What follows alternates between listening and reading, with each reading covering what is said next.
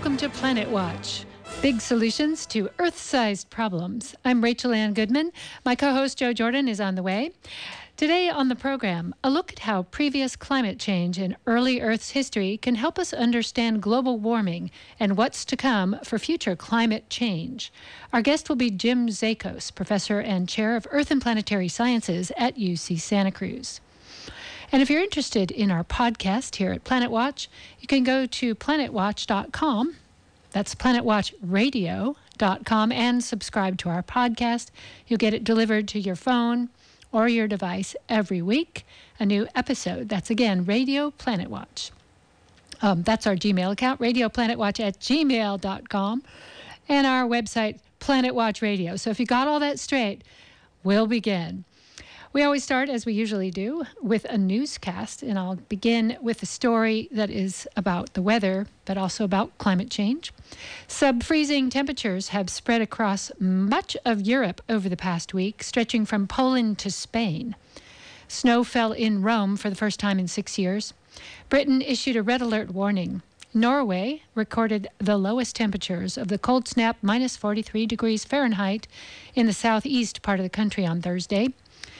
If Europe feels like the Arctic right now, the Arctic itself is balmy by comparison.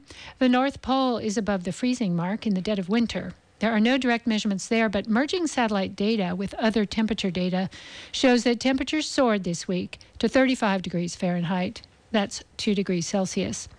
That is 50 degrees Fahrenheit above normal and 78 degrees warmer than in parts of Norway.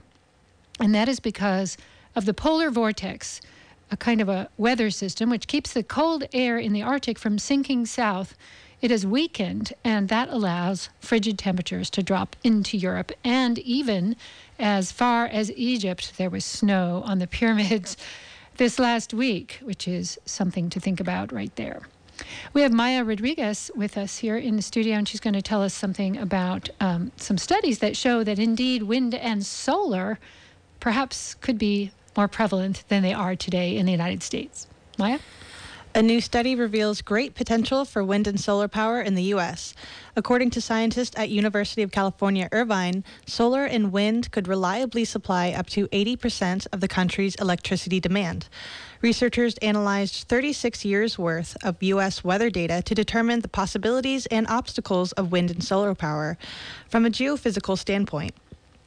The study found that even with the variables of weather, such as cloudy and windless days, solar and wind power could still generate up, um, I'm sorry, around four fifths of our electricity.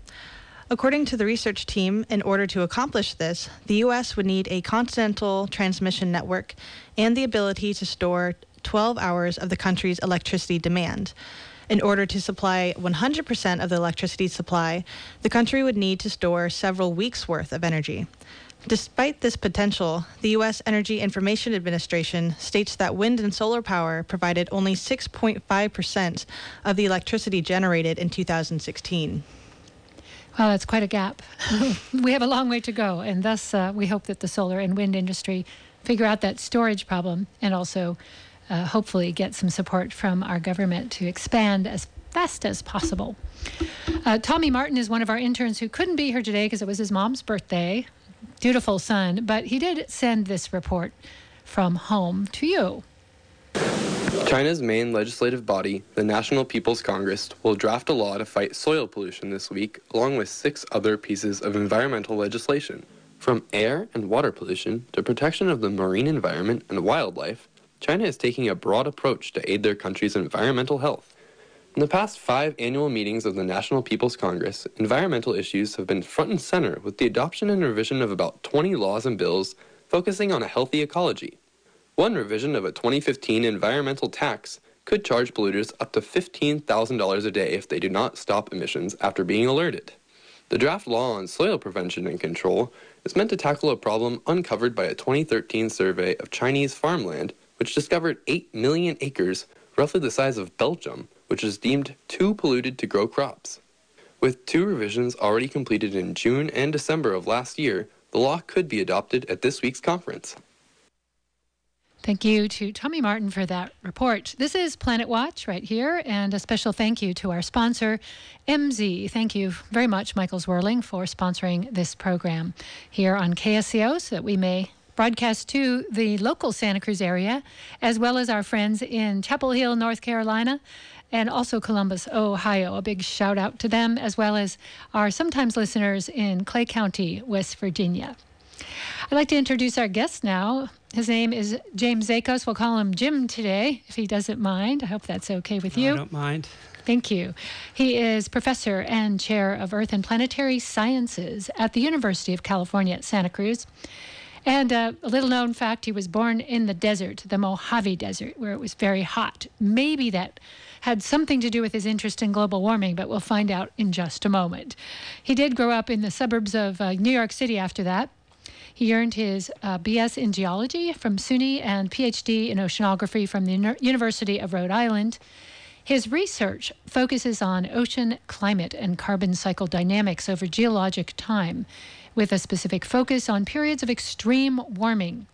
He reconstructs paleo ocean temperature and chemistry via analysis of microfossils recovered from sediment archives to address questions ranging from the nature of extreme greenhouse warming and ocean acidification to the history of the Antarctic glaciation. So, welcome to Planet Watch, Jim.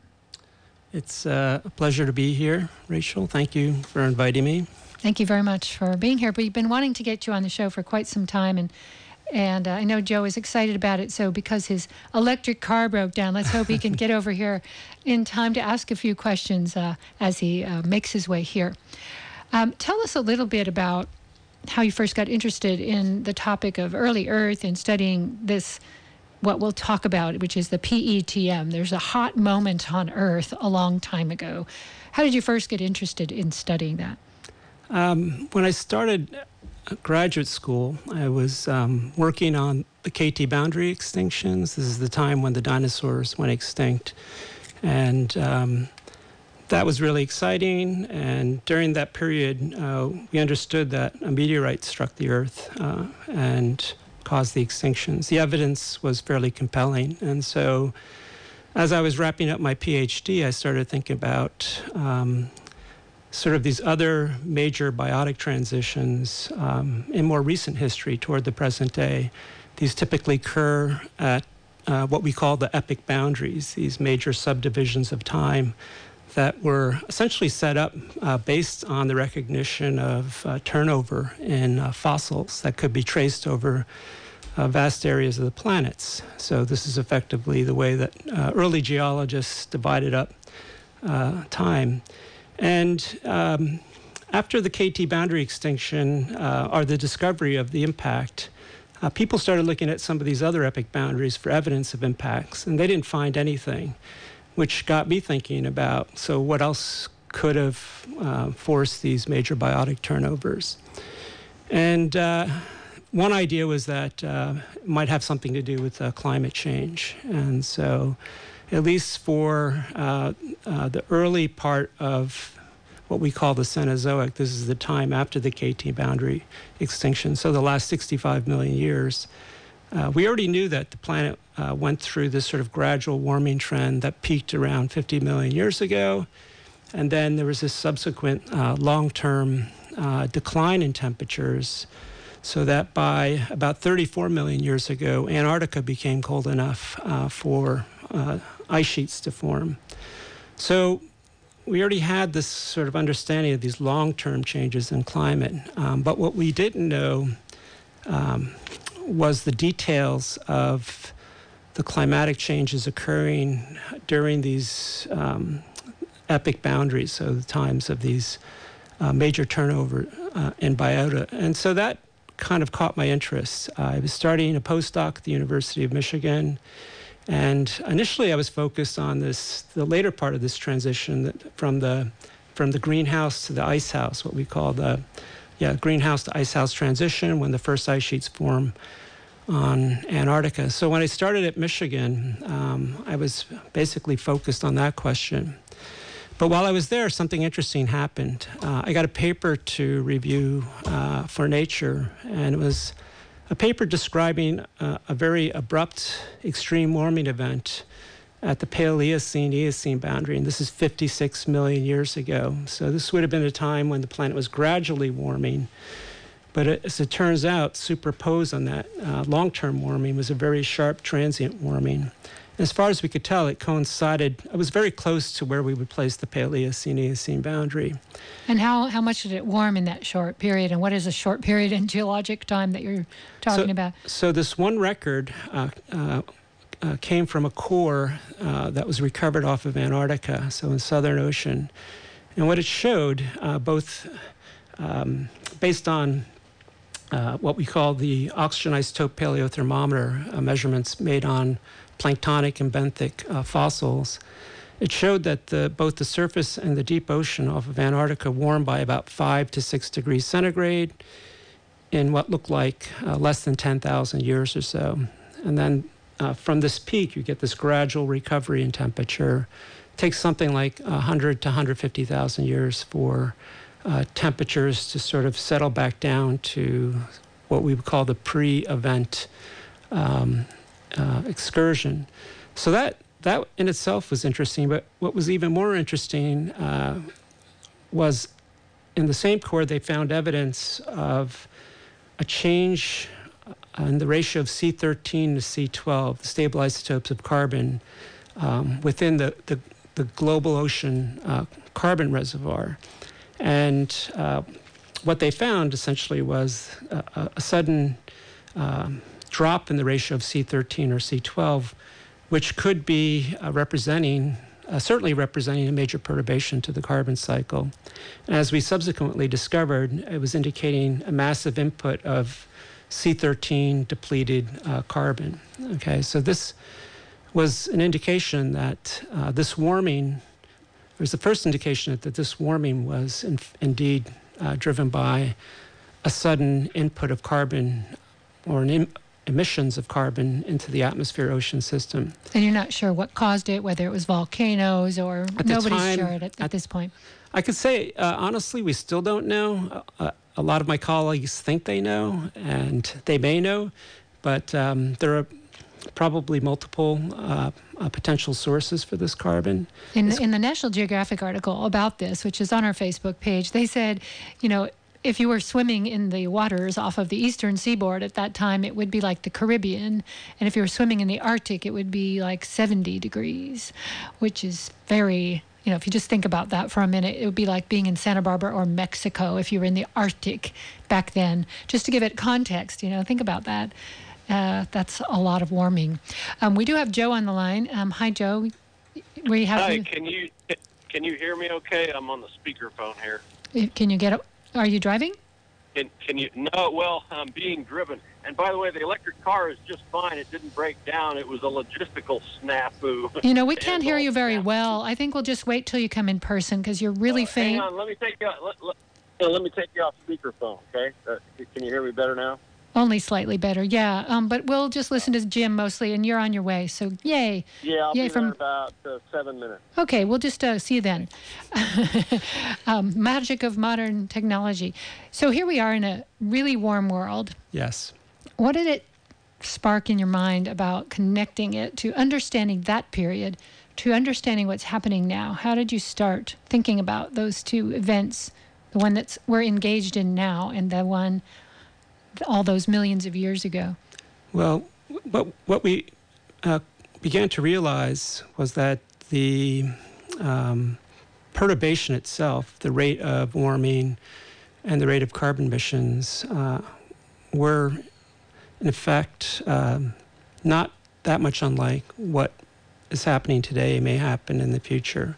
Um, the current uh, carbon emission rates are certainly higher or faster than uh, what we have uh, documented for this particular event.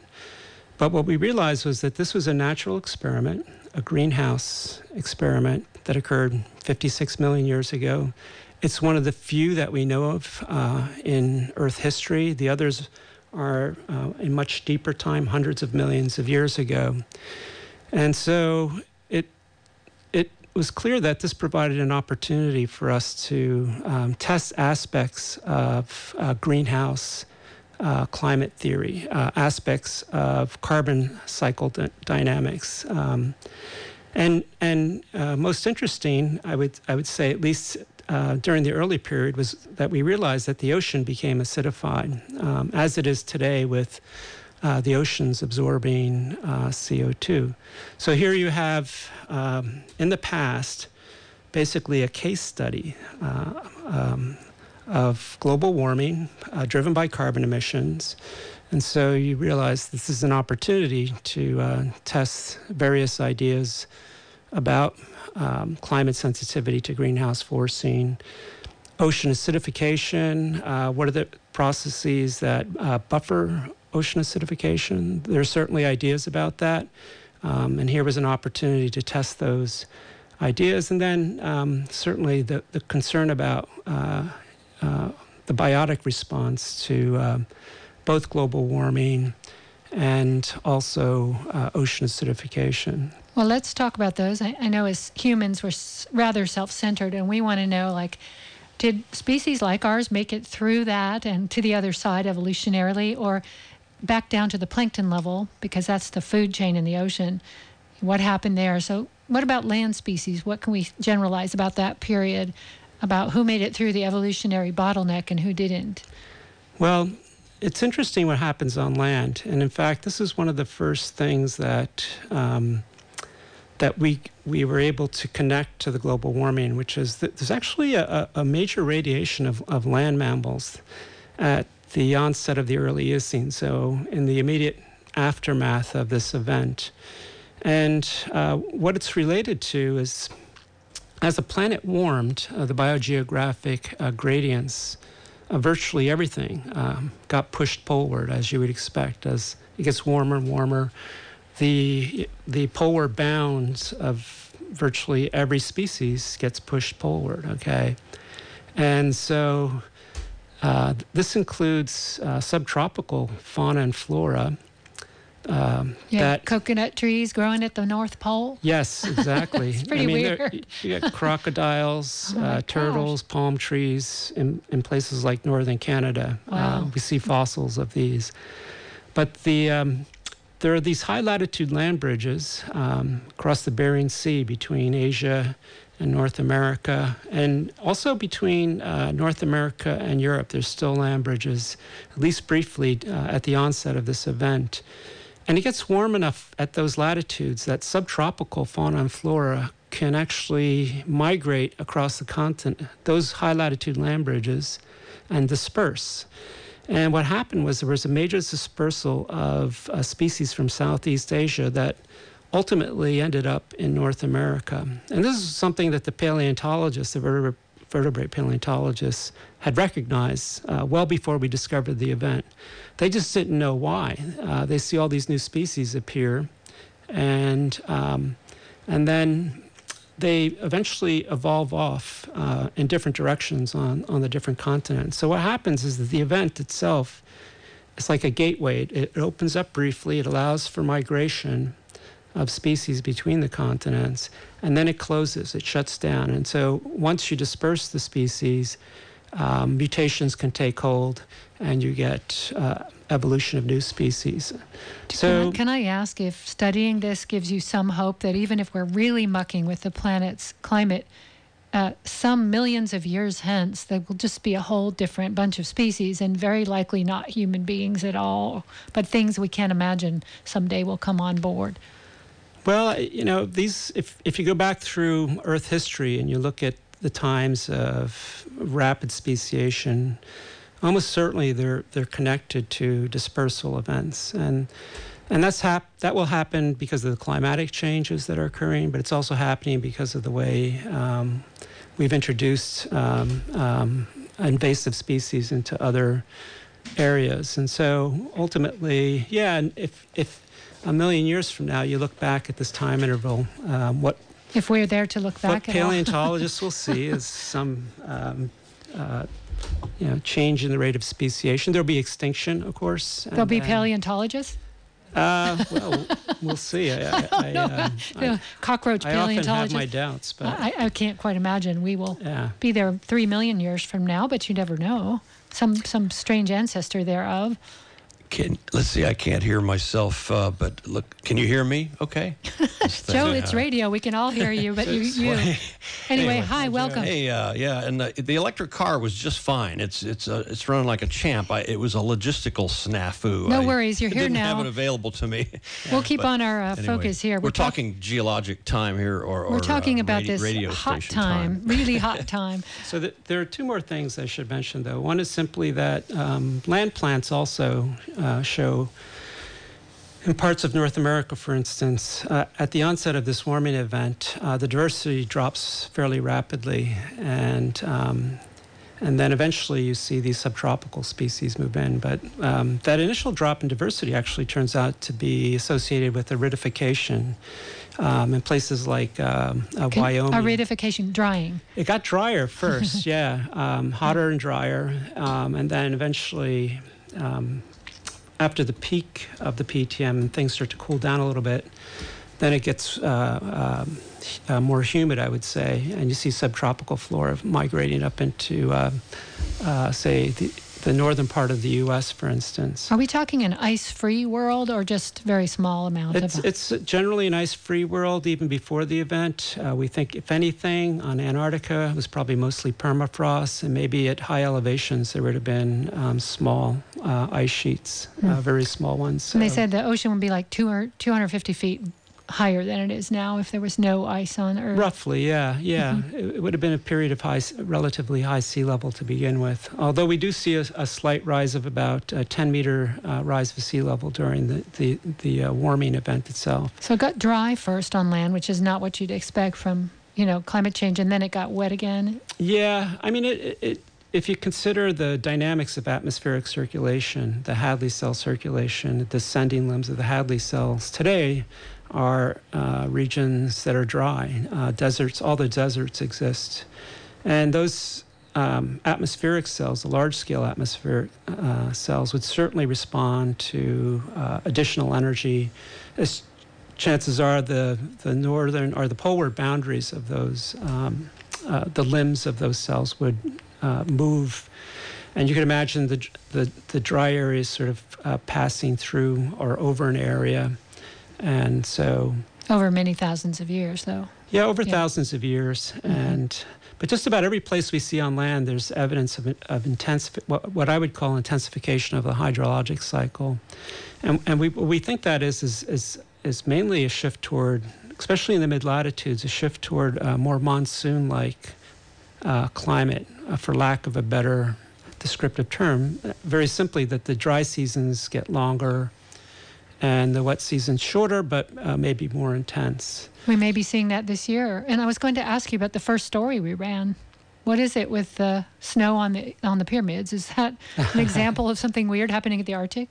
Uh, it's just you're seeing uh, uh, more extremes um, in the, the seasonal cycles um, or even the longer cycles.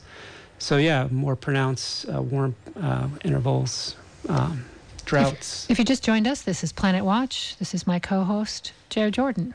Yeah, and you can email us, by the way, radioplanetwatch at gmail.com. I'd been sort of tuning in as I came over, and uh, the most recent part of your discussion here, I wanted to ask about okay, so you had these land bridges for a while when it was more arid, but then it got, uh, the sea level went way up, so uh, a lot of those land bridges were cut off, and I guess uh, evolution was affected uh, in, a, in a pretty sh- relatively short period of time, uh, really different regimes of uh, evolution of life. Is that? Yeah, I think I think with this particular event, because the sea level was already high, and again the the, the configuration of the land bridges then uh, would be different than today. So you probably had a more um, stable connection between uh, Europe or say uh, Asia, we'll say from Siberia into Alaska, um, except that you know, the barrier to migration is cold, uh, certainly for subtropical species, and so. And I think just the window was simply warming that region for, say, 10,000 years. Um, so, say the peak uh, period of warmth. And then as, a, as the climate started to cool, that window closed. So the barrier is now reestablished, and so. You said in that National Geographic article, I believe it was you, but it might have been the person writing the article. Again, it's on our website that if you were in San Francisco then during the PETM, it would have been 100 degrees during the day and 100 degrees at night for year after year after year, like no variation. It would stay above 100, which is hard on life and on everybody. So, just to get a perspective, that's what world was like back then around here. Yeah, so th- that brings us to the third point about the impacts on biota. So in the marine, um, in the oceans, what we see is the same thing that the, the biogeographic gradients of these um, plankton, for instance, are extended poleward. Uh, off of Antarctica, we see these subtropical planktonic uh, forams uh, suddenly appear during this event. Forams is a kind of fossil They're creature? zooplankton. Uh, Foraminifera. They, they produce um, uh, shells of calcite, and they're very common in the ocean today. So They didn't get dissolved in the last heating of the ocean or acidification of the ocean, though. You can still study them. Well, they actually do get dissolved in, in the deeper parts of the ocean. This has been a problem for us uh, because we often measure these to um, to get ocean temperature and the carbon chemistry, and so it's been um, that's been uh, an obstacle to some extent in reconstructing the uh, changes in ocean temperature and chemistry. We've been able to find ways to get around that but it's an important part of the uh, response of the, the ocean uh, chemistry. But the, the one thing that we've discovered of late is that in, along the equator, um, these plankton uh, completely disappear. Uh, all the plankton that would typ- you would typically find in the upper, say, 100 to 200 meters of the water column, in places like uh, Tanzania and Nigeria, suddenly disappear, along with we're talking about the, the calcareous uh, plankton, which are probably the most abundant, as well as things that are fairly uh, hardy, like dinoflagellates, um, completely disappear. And we think it's because uh, it got too hot. They basically um, got to a point where they just emigrated out away from. And so you're, you're looking at um, effectively a, a huge drop in the diversity of the tropical oceans because of, of temperature. And so, right at that event, there's this sharp color change in the sediments because the uh, the white, uh, more calcium-bearing organisms disappear, leaving behind the the redder soils. That uh, kind of and it ha- uh, within ten thousand years, apparently, this all happens. Is that right? Uh, yeah, and that again, part of that uh, relates to uh, what Rachel was talking about the acidification of most of the deep ocean effectively uh, dissolves away the shells. And so what remains are these clay layers. Often they're bright red, and um, they occur to water depths of, say, 500 meters or less so any any place in the ocean uh, below that depth, say uh, 500 meters, you often see these dissolution horizons. Although, just recently we've been working along the Mid-Atlantic margin from uh, Washington D.C. up into New Jersey, and we're also finding that the dissolution layer moves up into these shallow marine sequences as well, which is interesting because we wouldn't have expected that uh, based on our estimates of how much carbon was released and how fast. And so something uh, peculiar is going on with the coastal oceans. Now, now we're talking about shallow marine, uh, highly productive ocean um, that we're all accustomed to uh, seeing just offshore. And it, again, at the very onset of this event, uh, we seem to have massive dissolution, or at least we just we don't see a lot of the the the, the carbonate uh, or the calcifying uh, marine organisms, and this is something that um, has been a bit of a surprise. It may be that uh, in coastal oceans, because of changes in runoff and eutrophication, nutrient inputs, that there's an added effect on acidification. Hmm. So it's sort of amplifying the pH changes. That could be part of it um, or maybe just the productivity or the abundances of these species declines. And we haven't uh, quite figured out the answer to that yet. We're working on that problem right now. That's what makes science interesting. If you just joined us, this is Planet Watch, and we're speaking with Professor Jim Zachos from UC Santa Cruz. He is the chair of the Earth and Planetary Sciences Department, and he studies uh, the last big time the Earth warmed up so hot that it changed everything, and what that's telling us about what we might be in for in the next few thousand years.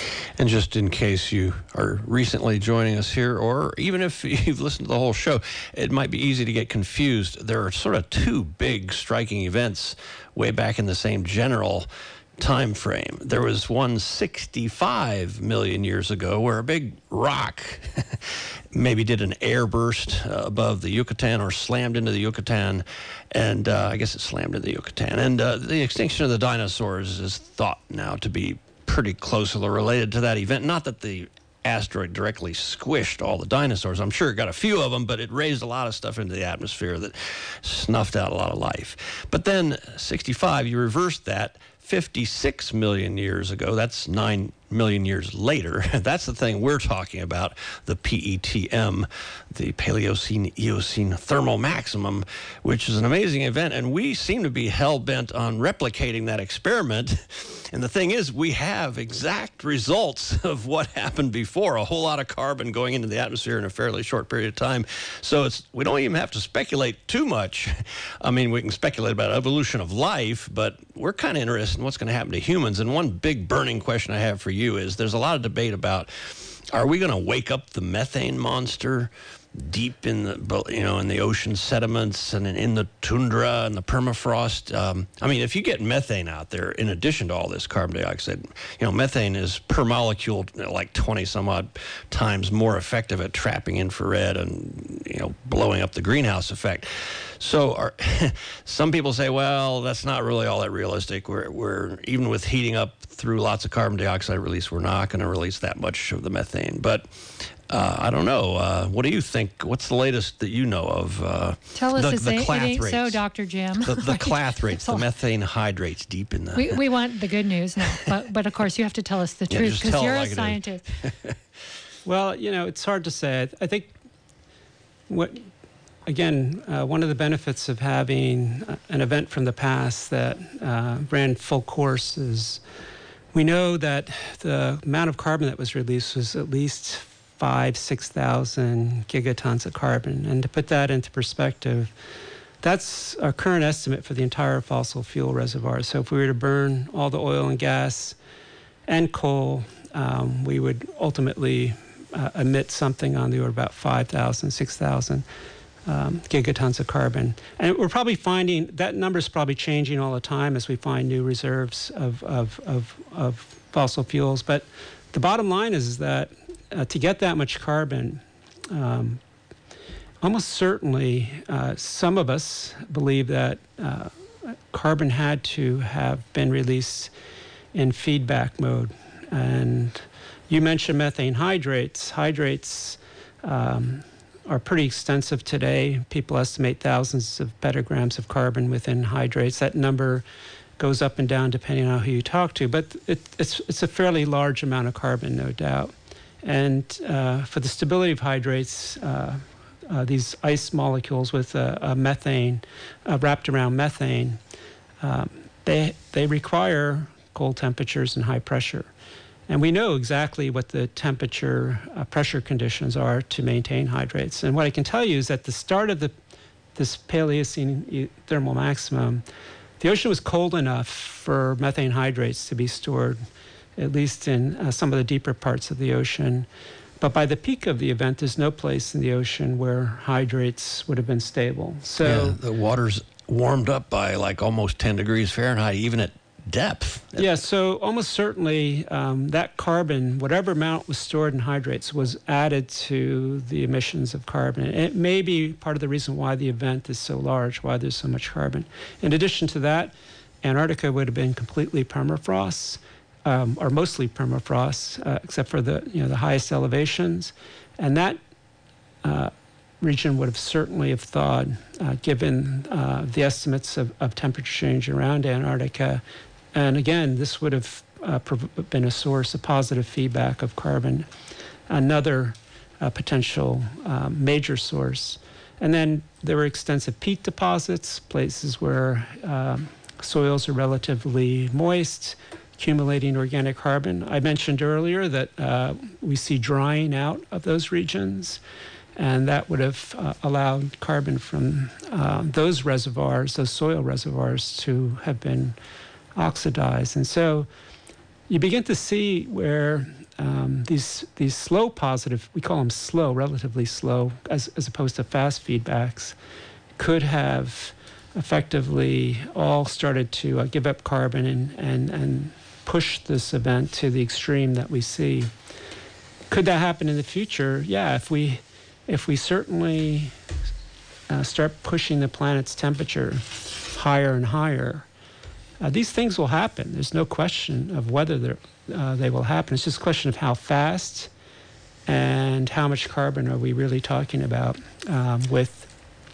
And then there's the concern that once uh, these, what I call the reduced carbon reservoirs, start to release carbon, that you get this positive feedback, additional warming um, that accelerates the the process. So that that's something that we probably don't have to worry about in the next century. I'm thinking that's going to take it would take longer that we'd have to sustain warming for at least say out to 2100 or longer and then you might argue that um, these, what we call potentially slow feedbacks, could start to kick in. The permafrost is, is probably going to melt fairly quickly, so that would be one of the first places where you would start to see uh, this sort of um, carbon cycle feedback. Okay, so. And uh, he, Jim was talking about uh, 5,000 petagrams of carbon. That's the same. A petagram is the same as a a gigaton, uh, a, a, million, a billion metric tons. Petagram means PETA means a one with 15 zeros after it. A quadrillion grams is the same as uh, a billion metric tons. But anyway, so uh, yeah, well, you know, it's like the human race has been blessed with this, the evidence of this horrific event uh, that happened before. And so we, we've been given a heads up, you know, a warning shot across the bow. Be nice if we could wake up and get a clue and realize what we're doing to things and especially to us. I mean, you know, as I always say, the earth's going to be just fine. You know, people say, save the earth. Well, it's the human race that I guess we need to save, need to worry about. And everything so, else that uh, are connected with uh, this yes, particular the, planet climate. ecosystems everything that can survive only in this temperate kind of world that we've got going right now. And so that kind of is a good segue to talk about knowing all that you know um, how would you characterize where we are now and what's to come? You, you just sort of gave us a little clue about you know, 100 years not 200 years. Are we going to see like runaway feedback loops in the next 50 or what do you think is going to happen based on what you know from the past?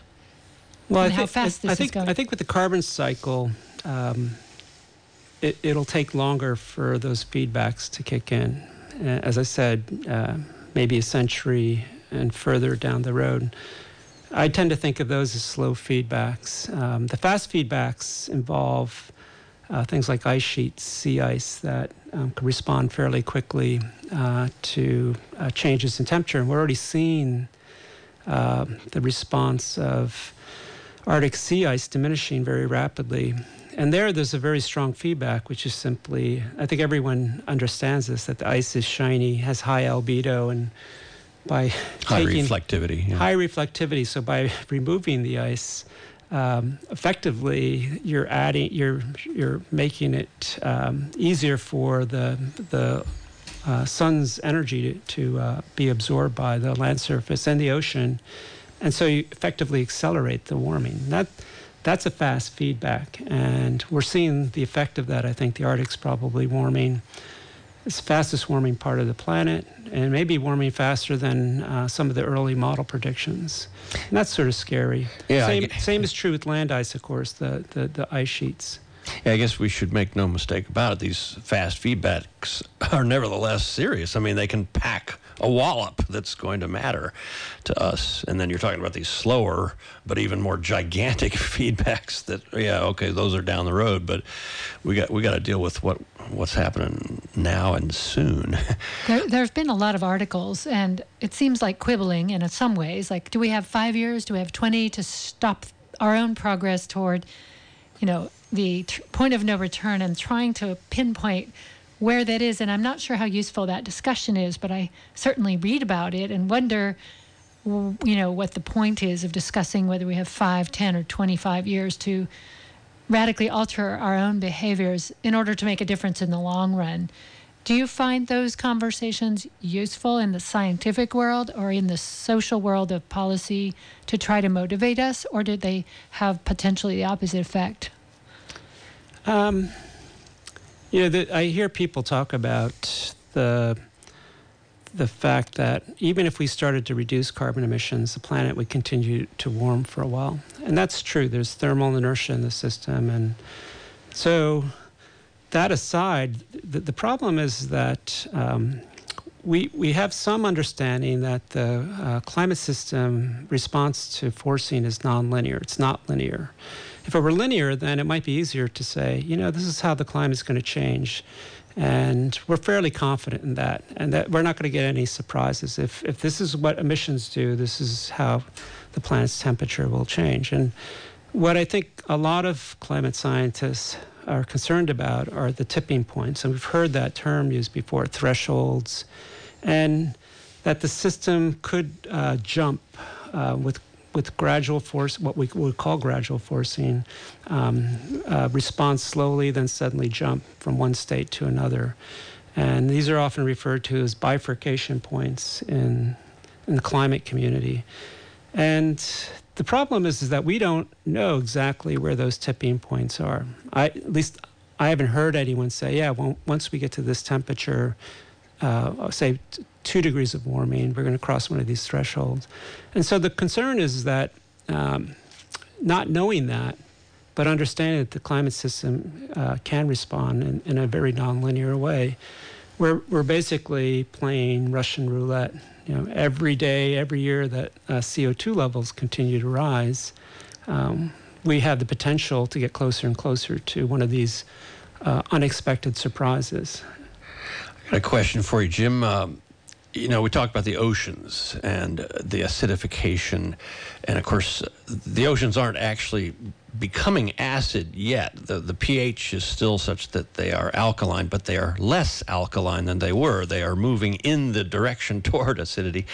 But um, a recent result, which had I been here earlier, I was going to actually do a little news story that uh, out of San Diego, they're finding that the oxygen in the oceans is kind of plummeting. And um, I'm wondering, you know, what you know about this, and in particular, uh, it's probably a chemical thing. It's not just the overheating of the atmosphere that interacts with the oceans, but uh, what what do you know about this? Uh, threat to the oxygen in the yeah. oceans? It, it, comes from um, a couple of different factors. One is just simply warming uh, the ocean, uh, lowers the ability of, of seawater to hold dissolved oxygen. There's that. There are nutrient fluxes, anthropogenic, uh, we'll say from agriculture, that could uh, potentially drive high productivity and then uh, drive up respiration, which consumes oxygen. And um, stratification of the ocean, uh, as it gets warmer, the surface ocean gets warmer, you actually slow down the, the vertical overturning, the mixing, which is how uh, deeper parts of the ocean get oxygen, basically. It has to be mixed down. And so the funny thing is, uh, well, it's not funny. During the the PETM, this global warming event, uh, 56 million years ago, we also see um, uh, an increase in um, anoxia at mid depths within the ocean. Not the entire ocean, but at these sort of, I shouldn't say mid depths, shallow, um, the the uh, uh, shallow parts of the upper ocean uh, ex- what we call expansion of the uh, O2 minimum zone uh, becomes uh, a bit more intense. And we see this globally. It's, it's very transient. It lasts just, well, by geologic standards, it lasts for a few thousand years. Um, but we think it's, it's partly due to um, a slowdown in the overturning or the mixing of the ocean. Mm-hmm. And that's a transient state because once the deeper part of the ocean starts to warm, then the stratification breaks down and the overturning um, rate resumes. Comes back. So I think um, none of this surprises me, these discussions of, of, of, of lower oxygen levels um, being observed in the, in the current ocean. So. Yeah, just uh, kind of discouraging to hear that. Yeah, it's it's happening, and we sort of know why. And uh, yeah, the thing that is frustrating is that unfortunately a whole lot of a whole lot of hell is pro- hell to pay is kind of baked in. Even if we completely stop eliminating, I mean, emitting carbon uh, right now, carbon emissions. If we eliminate carbon emissions right now, uh, big stuff is on the way uh, that is not a pretty picture. So we just got to do the best we can starting now and uh, figure out. I mean, the science, such as you're such a great exemplar of, of how things work in the Earth ocean system, how they have worked, how they do now and will work, but also, you know, the engineering side of what are we going to do? What, how, how are we going to better do our infrastructure as a civilization, you know, as a, as a species? Are we going to make it? So uh, it's the question of the hour, and um, I want to thank you for giving us a view back in time that gives me a better perspective on the long view. I mean, sometimes we get worried about the short view, which we ought to be, but there is something comfort about comforting about knowing life has a huge capacity for evolving and adapting to all kinds of conditions. And unless we, you know, do something really horrible like nuclear bombing, nuclear winter, then I think other species will just find a way. Maybe not ours, and hopefully ours, but again, given what you've said, um, anything's possible. And it's an interesting view to look back. I guess in the past it was lots of big volcanoes that are thought to be at least some of that carbon injection into the atmosphere. And I guess what we got going on now is millions of teensy weensy little volcanoes, you know, tailpipes and smokestacks. Yeah, exactly. Got... I think I think you can think of it that way. You know, we, we do think that event was was was triggered by a sudden rise in carbon emissions from volcanoes. So it would be effectively like fossil fuel emissions today. Human mm-hmm. volcano. Yes. exactly. Yeah. Well, hey, thank well, you so much for coming by and talking to us. We've been wanting to get you on the show for a long time. Professor Jim Zachos of UC Santa Cruz Earth and Planetary Sciences Department, not just of, but the chair, who's heading up research there. And it's great to get um, firsthand report on what's being studied right now. Thank you so much. You're welcome. Yeah, and uh, hope hope you can hang out for just a few more minutes, And maybe talk a little after the show. I got got a riddle for you, among other things. I think but, he has uh, a date, so we'll let you go. oh, okay. Have a great well, time at the jazz concert, and thank oh, you yeah. for being here.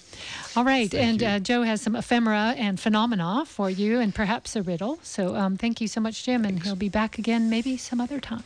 Yeah, for an update on the next million years or whatever. on the next millennial, he'll be back on Planet Watch. bye bye. Um, yeah, so, uh, well, let's see. Speaking of time, you know, we had this time crunch earlier where I was late, but between now and next week, something is going to happen that a whole lot of you out there are going to forget about and miss. Namely, you will miss our show if you tune in at what you think is 2 p.m. or California time because we have the time change, believe it or not. Seems like it used to always be in April. But uh, yeah, it happens at 2 a.m. on the East Coast, uh, and then, well, 2 a.m. here, you know, three hours later. But interestingly, you get this accordion effect where for an hour, the East Coast leaps to where it'll be two hours ahead of the central time zone. And then the central time zone catches up an hour later, but then it's two hours ahead of the mountain time zone, and so on. Then the mountain time zone is two hours ahead of us, etc. So uh, anyway, you know they say spring forward, um, and just do that next Saturday night, and you'll be able to hear us on time next Sunday. Um, you know that stuff about the the extreme cold in Europe. Uh, there are all these frozen canals in uh, Holland well, hey, you know, you remember Hans Brinker and the silver skates? I'm remembering these stories of people skating on the canals. Well, they're doing that again in uh, in the Netherlands now. And um, well, I got to tell you, um, it, I've said this a couple times recently, but Mercury and Venus are putting on quite a display now in the western sky. Tonight, in particular, if you can get to a clear, nice view of the low western horizon, you will see bright Venus and not quite so bright, but still increasingly prominent Mercury up and to the right of Venus. Right close to each other. And then the next few nights, uh, Mercury will be speeding on up farther above and to the right of Venus. And the, these planets will be earning their name, planeti, from the Greek word for the wanderers, the wandering lights in the sky. So Venus is getting more and more. It's going to be roaring back as the evening star for the next several months. Mercury is only going to be visible for the next week and a half or two, and it'll be its best appearance of the year in the evening sky. So uh, another, I got to announce something for you Santa Cruz locals. We have a climate conference. The annual UCSC Climate Conference is coming this week, but this time instead of a weekend, they're doing just one event, one evening. It'll be at the Rio Theater this uh, Wednesday, March 7th. And Scott Wing, who is actually, uh, he's a paleobotanist mentioned in that same National Geographic article that featured our guest here, um, Jim Zachos. Um, he is from the Smithsonian Natural History Museum, and he will be speaking among a couple of other people, and uh, on uh, what is it? Uh, human and wild ecosystems on a hot planet. so that'll be pretty interesting. And uh, well, let's see.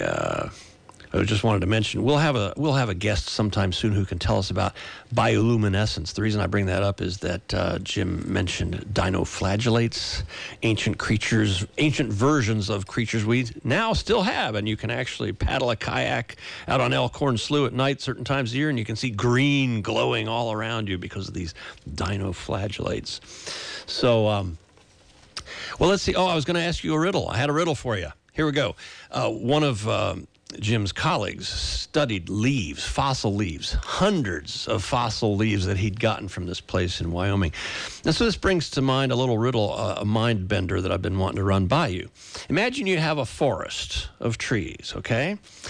And let's say that the number of leaves on the tree with the most leaves, in other words, the maximum number of leaves on any one of those trees, is less than the number of the trees in the forest if that's the case, then at least two of the trees have to have the same number of leaves.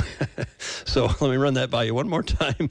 If the maximum number of leaves on any tree is less than the number of trees in that forest, then at least two of the trees have to have the same number of leaves. So your your mission, should you choose to accept it, or if you care, is prove that. You know, prove that to yourself. It's it's easy. Uh, I'll give you a hint. It has to do with just sort of how we count. So uh, you can email us. Uh, the first person to email me a little clear, intuitive explanation of that little situation, uh, we'll, we'll get you, we'll think up some kind of little, I don't know, chocolate prize or something. you better make good on that, Joe. yeah. You're promising chocolate. You better deliver. Yeah. Indeed. Well, well uh, this has been an amazing show. And uh, I want to thank you, Joe, for lining up Jim Zachos. It's been an amazing discussion. I'd also like to thank uh, Michael Zwerling for being our sponsor of oh, yeah. this program. Thank you, Michael. Hey, MZ. For um, making it possible for us to broadcast out of the KSCO studios and also on stations in North Carolina and Columbus, Ohio. So thank you to all of our listeners there for listening. And if you'd like to get in touch with us, you can always write to us at the following Radio Planet Watch at gmail.com. and you can go to planetwatchradio.com to subscribe to our podcast. I'm Rachel Ann Goodman. And I'm Joe Jordan. Keep Thanks. an eye on the sky. Thanks for listening.